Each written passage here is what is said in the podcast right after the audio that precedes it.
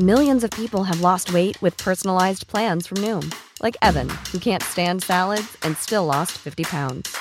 Salads, generally, for most people, are the easy button, right? For me, that wasn't an option. I never really was a salad guy. That's just not who I am. But Noom worked for me. Get your personalized plan today at Noom.com. Real Noom user compensated to provide their story. In four weeks, the typical Noom user can expect to lose one to two pounds per week. Individual results may vary. Ryan Reynolds here from Mint Mobile. With the price of just about everything going up during inflation, we thought we'd bring our prices down. So to help us, we brought in a reverse auctioneer, which is apparently a thing. Mint Mobile unlimited premium wireless. Ready to get 30, 30, bit to get 30, bit to get 20, 20, 20, bit to get 20, 20, bit to get 15, 15, 15, 15 just 15 bucks a month. So, Give it a try at mintmobile.com slash switch. $45 upfront for three months plus taxes and fees. Promo rate for new customers for limited time. Unlimited more than 40 gigabytes per month. Slows. Full terms at mintmobile.com. Hello, Steph. Hi, Michael. So, Ghibliotheque is on hiatus right now because we've just released the book and we don't have new episodes just yet. In fact, Jake is taking some very well deserved holiday, so we can say whatever we want about him on mic. But what I thought we would do is we aren't the only podcast talking about anime, and so we could use this opportunity to recommend a podcast made by our friends and colleagues that maybe people can listen to while Ghibliotheque's on hiatus. Yeah, absolutely. It's called Anime to Z, and the hosts Shay Lingo and Bec Hill kind of talk about anime in each episode with a special guest. They've already covered something that we've been maybe trying to work out if we could ever talk about because it's so huge Neon Genesis Evangelion. So they've already covered the movies and I think have a little bit of chat about the TV show as well.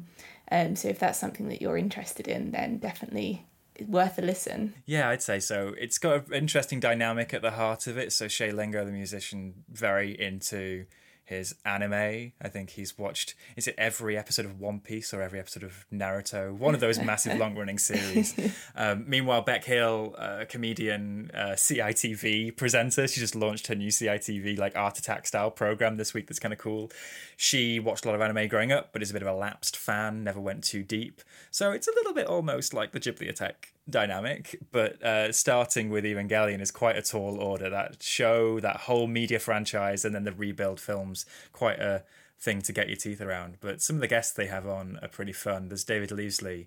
Hearing him speak about the symbolism of Evangelion takes me right back to being trapped at a house party in a corner with the world's biggest Evangelion fan who absolutely needs to tell you all of the subtext, all of the themes at play. So it's a lot of fun to be had on the show, and I can't wait to hear what they tackle in the future. Yeah, definitely. So if you like the sound of that, here's Bec Hill giving us a little bit more information on the podcast.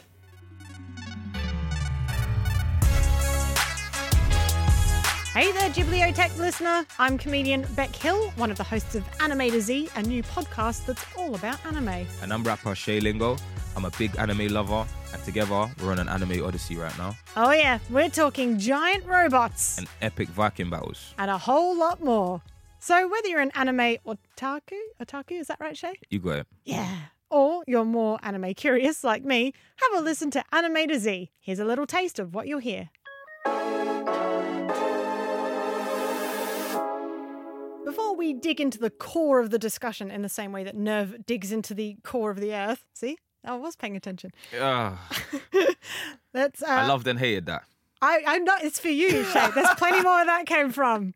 I love, I love me a, a pun. I love me a gag. Oh, Strap yourself in. let's go. But I need some more background. So Shay, who even comes up with stuff like Evangelion? A man called Hideaki Anno. That's who comes out with that. He's the chief creator of both the original Neon Genesis Evangelion series and the rebuild of Evangelion films as well. And is credited as the key animator, supervising director, and production designer. Oh, do you know what that reminds me of? Remember, did you ever do media studies in school? Yeah. You know when you like do a project and you you do all the work and you have to like team up with other people and they Yeah. don't pull their weight. Yeah. So you put your name on all the credits so the teacher knows that you did all of it. That's how I feel like that's what I feel like Anno's done there. I mean, he's there's a lot of him in it. Do you know what I mean? And it, and it comes from such a very very tangible and real set of emotions and traumas and problems that I think he faces and and pushes across very well in in the in the series and the, and the films. Mm. So I can imagine he probably had to take a lot of these roles. Yeah, well, yeah, because uh, you and I were chatting before we started recording about the fact that we both tend to create in in all sort of senses because what we do, even though it's very different, is so personal, and so. uh, Like from a comedic side, I'm used to not only like writing my stand-up shows, but I will produce them, I'll market them, I'll do like I'll do every side of it because I want to be in control because it's so personal to me. It's my life, and you have the same thing with with your music, and so I yeah I get it. I I get him. Definitely, I mm. feel like uh, even even with music, it's so inherently personal to to who you are in its most pure forms. You know what I mean? Like, and and a lot of a lot of that purity comes from your pain. Do you know what I mean? It comes from whether you're trying to make people laugh with your pain or you're trying to make people just kind of understand and have an insight to that pain or enjoy your pain in some capacity to help them understand it because of because of the way you've decided to the medium you've decided to communicate that in. Do you know what I mean? I think people very much respond most naturally to emotions and emotions that they can't necessarily share in the most regular or kind of casual of ways. So extravagant or more dramatic or thematic ways of communicating that pain or communicating those issues or or those good times in in whatever capacity is always gonna kind of hit the viewer or hit the fan or hit the eye in a way, especially if they haven't they don't have any other outlets for that. Do you know what I mean? Or haven't seen any other outlets or examples of that up until this point. And then it's just about how you do it. So, is there anything else that Hideaki has made? Yeah, so we started out as a key animator on a couple of the Studio Ghibli films, including Grave of the Fireflies and Nausicaä of the Valley of the Wind. Oh, right. Now that's really interesting because Nausicaä of the Valley of the Wind, it's my favorite anime. Okay. Absolute favorite. Didn't Yep. know he worked on it. Like, it's my favorite, but I couldn't tell you who the key animator was. That's because, like, I watch them. I don't really like look at the credits, which is a terrible thing to say as an artist. Um, but I. I love that film, and one of the reasons I love it is because it's it's um it's fantastic storytelling. It's got all of the emotional arc, the journey, everything that you want. It's got an incredible female protagonist, but also like other women in it who have like different sort of personalities, which is rare in anime. But of course, in the Evangelion, well, in the first one that we've watched, the I mean, the women are immediately highly sexualized. Yeah, and immediately. Uh, and uh, I remember thinking, oh, that's a shame, you know. And so to know that he'd also worked on something that is an earlier, that's so progressive in that sense. There's a little part of me that's like, oh, I get that you want to tell your story, mate, but I'm sure you could put more women in there. but the big similarity is when, as soon as I saw the angels, I was like, oh, that looks like one of the God Warriors. The- You know, the massive God Warrior they have at the end of. It was like, shoots fire out its mouth and everything. And I was like, oh, because it's sort of half flesh, half like uh, something mechanical about it, you know. So, yeah, uh, that makes sense now that, that there's that connection. Yeah, so that's interesting. I, I didn't realize that. Uh, that Hideaki stuff went back that far. And obviously, there was a TV series. Yeah, and it was definitely considered to be one of the most influential anime of its time. Obviously, it came out in 1995. There was 26 episodes of it. I know there was parts of it, like some other anime, where fans were left a little bit unhappy towards the end.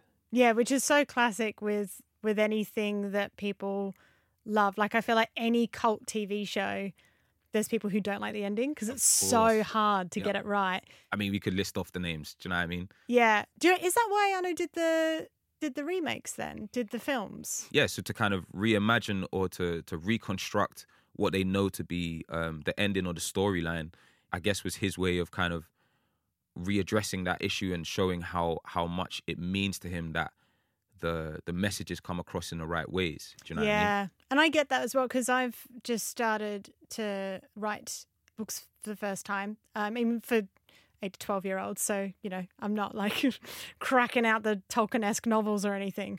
But it's my first experience doing that. And when I finished the first one, I started working on the second one. Working on the second one, I realized there's a lot of stuff that I'd learnt that is like a a better way of writing. And but by the time I'd learnt that, you know, the first book's already being printed. So I'm like, oh, I can't change that. you and like the first book's fine. Obviously, if it was awful, they mm. wouldn't have let me print get it mm. printed. But like, it, I wish I could go back and you know rewrite it because I'm a perfectionist, and I get the feeling that Anno's a perfectionist as well, considering all of the I mean, you kind of have to be. took. Yeah, that's what I was gonna say. You kind of have to be to have to take all of those roles, and then also to take all of those roles again. Do you know what I mean? to kind of re Yeah, to then remake it into into something that you understand to be now not just a remaking, but a different communication with your fans. Because if they continue to be unhappy at that point, maybe, do you know what I mean? Or they don't agree with the fact that you've you've remade it or whatever the case may be, it it it becomes another conversation and another one and another one. And really, as an artist, all you're trying to do is communicate and feel like you've communicated with with a, with an amount of people that kind of help you understand and continue to communicate your own journey past Yeah, a certain point. Do you know what I mean? As well as unpack and and and and visit things that you might not be able to visit or haven't been able to visit in the normal world in in the regular kind of ether of life, which is why you're at this point. Do you get me? Which is why you're creating to unpack, especially when when you're touching on topics of mental health and trauma and PTSD and trying to explore all of these different things in such symbolistic and kind of representative and me- metaphoric ways. Do you know what I mean? I think I think he's done a fantastic job. So the first film came out in 2007. Mm-hmm. What were you doing in 2007? In 2007, I was watching Naruto. I was watching Death Note. I'm a big Death Note fan. Yeah. Um, I got into Death Note through the live action version. What? Yeah, and then like no, because it just like I was flicking channels and Yeah. it was playing. I Yeah. can't remember on what channel, Mm. and I was like, "What is this?"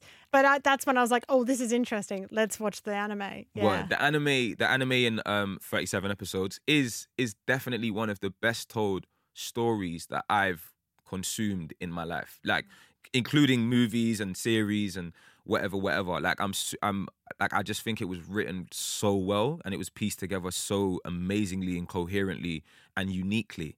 And the plot twists are some of the best I've seen in in film and cinema and animation. Like full stop. Books Yeah. up, including books I've read. So, like, what do you reckon sets Evangelion apart from those? I would love to be able to tell you, Bec, but there's probably a man that's a lot more qualified in that realm to be able to talk about that. And joining us in the studio to answer that question is news and features editor at British GQ Online, David Leavesley.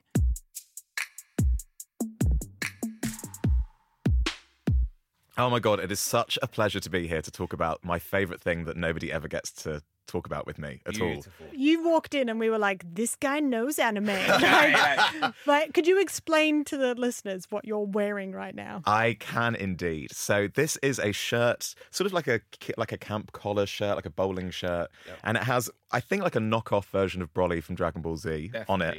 Um, and I found it in a charity shop and was like, this moment, this is an iconic fashion moment. I need to get on this.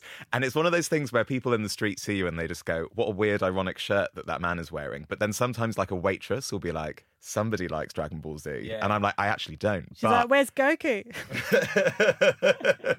so I mean, I also have a hat with Mew on as well. So I just really went, I really went all out today, Yeah. um, because like anime is one of those things that you never really get to talk about with anybody.